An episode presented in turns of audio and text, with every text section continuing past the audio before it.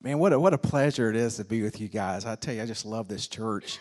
Um, and there's there's definitely a, an expectation you can feel here. And, and it so pleases the Lord. And it, I, I started, you know, I, I like what you're doing, the whole language thing. It's so tough. You know, it's like, you know, we, we, we can get pretty uh, pretty lazy, you know, knowing English, because everybody wants to learn English, but learning other languages, not so many people are getting into, you know, others' languages. But, you know, in these countries, everybody wants to learn English because it's a way of, you know, especially in Ukraine, it's a way for them to get ahead. And so I started trying to, and I, you know, thank God for, you know, Apple has this this deal where you can go in and, you know, you get through iTunes, you can learn Russian in your car. So I'm probably the worst because, I, you know, I, I butcher the language, but the thing is I'm trying. So, you know, I, when I greet someone, I say, it's privyet, and, and, and how are you doing? It's kagdila. And I say, Ochin Horosho, you know, you're doing good. And then you say, uh, uh, Kakvazavolt, what's your name? Minyazavolt Andrew. And you can Priyatna Pozna Kamitsa, it's nice to meet you. And, I, and, and what I've learned to say is, is um, uh, Izvanichi, Yane Ochin Horosho, Govoru Peruski. I'm sorry, I don't speak Russian very well. So I learned those, those are the important things. Or I can say, uh, Skuka eta stoy, how much is this? But when they tell me how much it is, I don't know what they're saying. So I can say, eta shlizkom doroga. That's too expensive. I got no idea what they're saying. You know? And, and uh, so, but the thing is, in learning language, what's important for us is that there's a language of heaven that we need to understand, because our yeses are what opens the door for what God wants to do.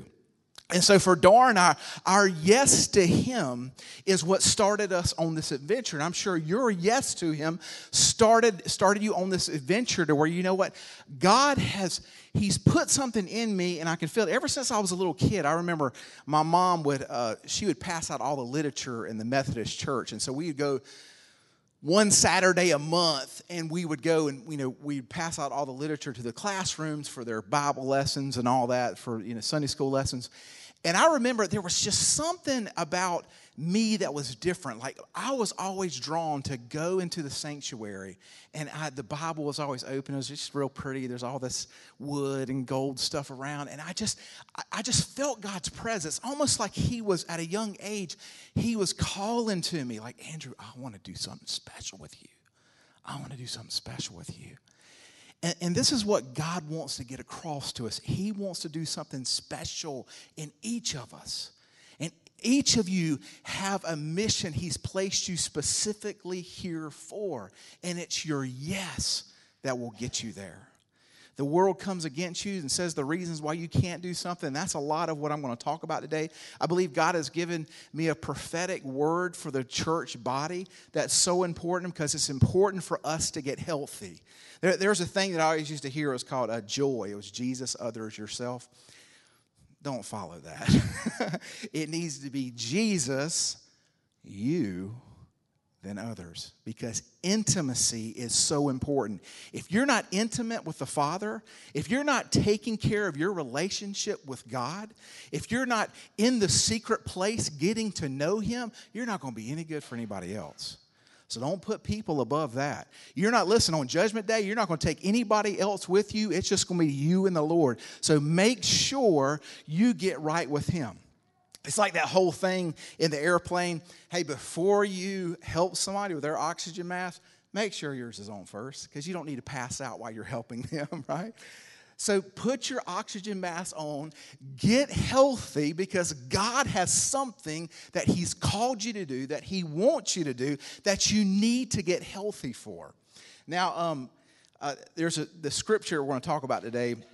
It's out of Proverbs nine, thirteen through eighteen. I think I sent it. Did y'all get that?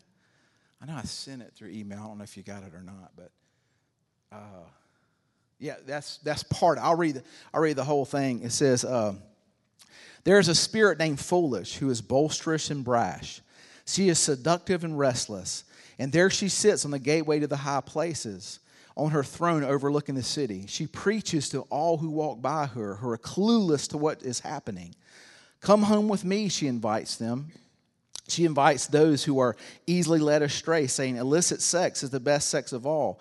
Our secret affair will be sweeter than all others. Little do they know that when they answer her call, that she dwells among the spirits of the dead, and all her guests will soon become citizens of hell. And so I believe that's an important scripture for us. I know it sounds like, whoa, that's pretty heavy. Sorry about that. It's just the Lord hit me during this quiet time that I was spending with him. And he hit me with that scripture because I believe it's a very important scripture, and it's a key for what we're going through. Now, when I was a kid, I, I don't know about, you know, when you were a little boy, but when I was a little boy, man, I just did the dumbest stuff. I mean, it just plumb stupid. Like, I would just do crazy stuff, playing with, you know, tobacco sticks. We went to my grandma's. We played with tobacco sticks. We beat each other with those. We had dirt clog fights. We, we jumped our bikes off of stuff. We need an adult to tell us, hey, that's not a good idea. You could die doing that, right? Because when you're a little boy, you just do crazy stuff. I don't know how many of you have little boys, but you notice they have this, this daredevil thing inside of them. It's just little warriors running around, getting in trouble, doing bad stuff. When I was a kid, look, this is all the stuff that my body has endured. Let's see, I broke my femur, separated my shoulder twice, shot with a pellet rifle, hit in the head with a golf club. I also have a scar right here. My brother almost killed me.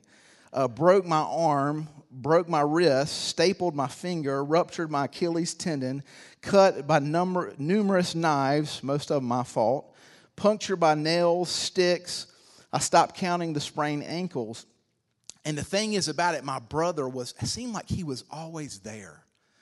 He was always, it, when, when he got married, we, we had our, uh, Uh, the the uh, what was it the di- rehearsal dinner, and I got up and I said, brother, you were always there for me.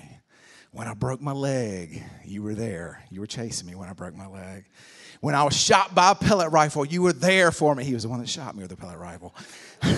All these things I started going through, he was always there for me because he was the one who was doing it, you know. So he was always there for me. So one of the things that happened, I broke my femur. Crazy break. I broke my, I believe it was my right femur. I was so young, I was like six years old. And I was running around a car because my brother was chasing me. How many of you got a brother like that? It just caused you to get hurt. Yeah, plenty of brothers that have hurt you. So I was running around a car. I didn't have shoes on, and it was wet. I ran around a car, and all of a sudden, I did a split.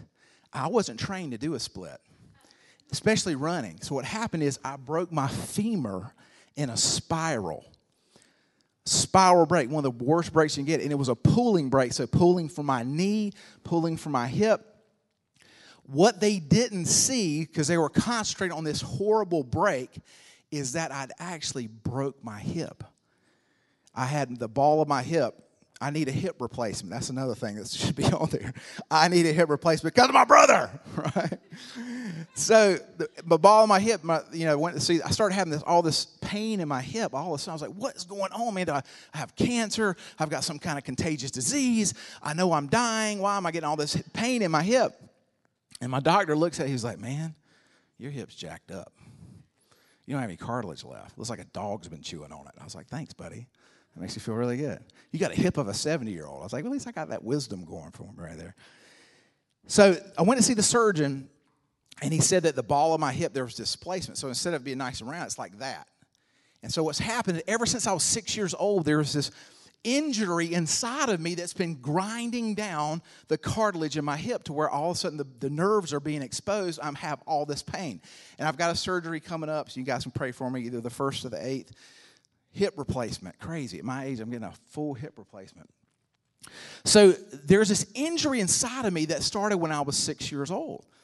And and I, the thing the thing I remember about my mom is, like, you know, I know you, you guys had moms when you had cuts and you have abrasions and stuff like that. When I was a kid, they put this stuff on it called methylate or mercurochrome. How many of you guys had that? Okay, do you know why they stopped selling that? Does anybody know? You know why? It had mercury in it. Mercury, right? Mercury's highly toxic, and they put that on our wounds when we were kids. So when someone sits there and says, I walked through the I walked to school ten miles in the snow uphill both ways right? Like back in my day, we, that's for real. They were putting toxic stuff on our wounds. And I remember the thing that was so good, because the stuff should have not been called methyl. It should have been called the fires of hell, right? Because when you put it on there, man, it burned. It burned so bad. But what would mom do? Blow on it. I don't know what it was, but it was just magic, right? But but as a child, what you do when, when you hurt yourself, you're you're almost embarrassed, though, right? You, you come up and and and you're, you're like holding your wound. And mommy's like, "Let me see it. Let me see it." No, I don't want it. No, just let mommy see it. Mommy's going, "Let me see it." And when she looks at it, what does she say? "It's not so bad." Right? And then, yeah, yeah, but it hurts. I know it hurts. It's okay. I'm going to put some methylate on it. That has mercury in it. Because I want you dead. No, he didn't. But then that thing, it's okay. I know it stings, but I'm going to blow on it. You're like, oh, okay, it does feel better. It feels kind of cool when you do that. And so there was this wound inside of me that I didn't realize it was there. And, and what the Lord showed me is that as believers, we're walking around with wounds inside of us that happened when we were children. We don't know that they're there. We know that there's something wrong with us. And these wounds that happen, if we don't lay them open before the Lord, eventually they will stop our walk. So what's happened to me is over time, as, as these nerves started to be exposed, it's gradually stopped my walk before, to where now where I stand up for too long, I start to get terrible pain inside of my hip. But what God wants to do is he wants to heal those places in us, because what happened was there was probably somebody who was supposed to take care of you, who was supposed to watch after you, who was supposed to protect you, but instead they hurt you. Instead, they spoke words over you that have are still with you to this day. But God's like, I want to fix that. When that surgeon looked at my hip, this is what he said. I know your hip's messed up and I know it hurts, but I can make that thing just like it's brand new. And so that's what Jesus says to us today. I want to make that like it's brand new. Because there's a destiny, there's things that he's called us to. And what happens is if we don't get those things fixed, the enemy calls out and says, you can't do that because you know what happened to you. You know what the enemy did to you. You know what that cousin did to you, that uncle, that father that was supposed to protect you. You know what happened to you. Why do you think you should take new ground? And so God wants to heal those things. And what he wants us to do is he wants us to come up to him and say, Daddy, I need you to fix this. I can't keep going on like this. And the Father's going to look at you and go, okay, let, let me see it. You're like, I don't, I don't know if I can let you see this. Let me see it. Now, it's bad. It's really, and, and, and, and it hurts. I know it hurts, but let me see it.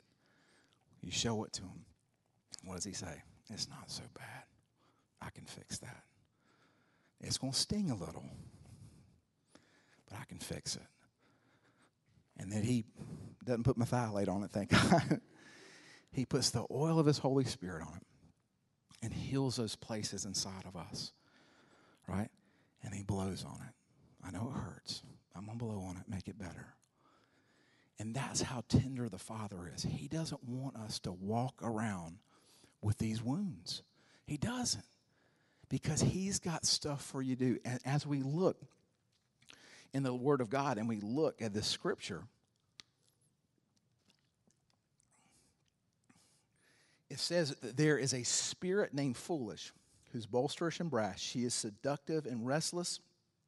And there she sits on the gateway to the high places, on the throne overlooking the city. She preached to all those who walk by her. They're clueless of what's happening. What it is, is there's an enemy that's enthroned. Listen, the enemy has been given this place. It's not something you can pray the enemy off of this wall. The enemy is there. The enemy's there. The enemy's given a place on that wall. You're like, why is that? Why can't we do it? Why can't we do battle against it? I guess you probably could in some ways. But there's a strategic place for the enemy there, that spirit that's there, Foolish, calling out to whomever's trying to go to the high ground, whoever's trying to take new ground. She calls out. And what does she call out to? She calls out to those places inside of us that need to be healed. And as God inspires you, He says, I want you to do this. I want you to go to Ukraine. I want you to go to China. I want you to start this business. I want you to start this ministry. I want you to speak to the person down the street. I want you to speak to your, your, your, your teller. I want you to speak to, I want you to, to convey the love of Jesus to those around you. What the enemy says is, no, who do you think you are? You remember what happened to you. You're disqualified. You can't do that. See, we have to get those things healed because God has new ground for us to take, and we have to get healed of those things so we can go into the next place. We've been dealing with that in our home, just these, just dealing with these old childhood wounds that come up, and they're like stumps in the garden we were talking about. There, there was a battle that happened where God probably chopped down the tree of pride in you. There's a tree of pride in some of us. There's a tree of jealousy, lust, all these things, and as we, as they're exposed, God chops them down. They don't affect other people anymore, but the problem is, is the stump is there. The roots are still there, and what God wants to do in this intimate place is He wants to go in inside of you, and He wants to remove that stump out of your garden so that when you go and you spend time with Him, there's not this thing in there that can elevate someone who comes into your life, sits on top of that stump, then all of a sudden you're like, what is going on? I feel horrible. I thought I was done with this. Well, God's like, we still got to remove the stump. Those roots that have that went all through you because of some childhood injury, God's knocked off the top part of it, but the roots are still there. The wound's still there. And God wants to heal that because He has new ground for you to take. He has a place He wants you to go, He wants you to go to. There's things He wants you to do, and He needs you to get healthy. He needs you to put that mask on first before you start helping others. And so I believe that God wants to do that today. If you guys want to come up and and um, hit the music.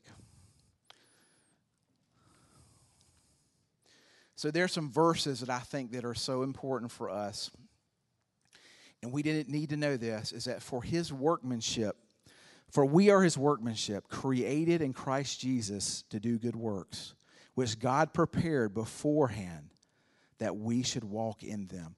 See, there's a destiny that God has called you to. There's a destiny on each of you. It doesn't matter how old you are. It doesn't matter how young you are. It doesn't matter where you're in, at in life. God wants to deal with those things inside of you. He wants you to get right. He wants you to get healthy. And listen, the thing is, is that you feel it coming up. You feel that there's things inside. A lot of times the way you react to somebody, the the, the the the those little times where your glass gets turned over and that stuff inside of you comes out. You're in traffic. That's when it hits me, right? I'm in traffic. Somebody does something crazy, and all of a sudden I just lose my mind. I'm like, what is that coming from? There's roots inside that God needs to deal with. And remember that spirit on the wall and thorn on the wall. That's a strategic position for us. Because when she calls out to those places inside of us that are wounded, we can say, thank you for showing me that. It's a place inside of me that's not dead. It's a place inside of me that needs to be submitted to the Lord. Thanks for showing that to me, enemy. Now I'm going to deal with it. Why is that enemy enthroned there? Because it's strategic for us. Listen, the enemy can only, he can only do stuff with your past. He's got nothing to do with your future. All he can do is remind you of what's happened to you. He's seen it all. So he tries to use that to manipulate you, right? Tell you you can't do something. You can't do that. Well, God wants to heal that. So when that thing comes up, well, a lot of times what we do is we attach it to someone else's face. We say, you believe what that person did to me? Can you believe the way that they talked to me? I'm not going to be treated that way. I've got rights. I've got... No, no, no. At that point in time, when the enemy reveals that in you, don't look at that person. Look at the Lord. The enemy's trying to call out to something in you that needs to die. And you can say, hey, thanks, devil. Guess what? I'm going to take care of that now. Lord, I give this to you. Father, thank you that it, this has been revealed inside of me, because I want to be transformed more into your image. There's more people that I'm going to reach because this thing has been broken over me, right? And what happened to me when I was when I was in college, there was a time where I was with my uh, my uh, campus minister. And I went out front for prayer, and I began to mention to him about what happened to me when I was a kid. When I was one year old, my, my dad left me. And there was a wound inside of me, and he told me, he said, have you asked, have, have you forgiven your dad? And I was like, what? He left me. I, mean, for, I, never even thought, I never even thought about it. I actually wore it like a badge of honor. You know, like my dad left me, and sometimes I would even use it as a tool to manipulate people to feel sorry for me. And this man says, have you forgiven your dad? I was like, no. He said, you realize if you don't forgive your dad, you end up becoming just like him?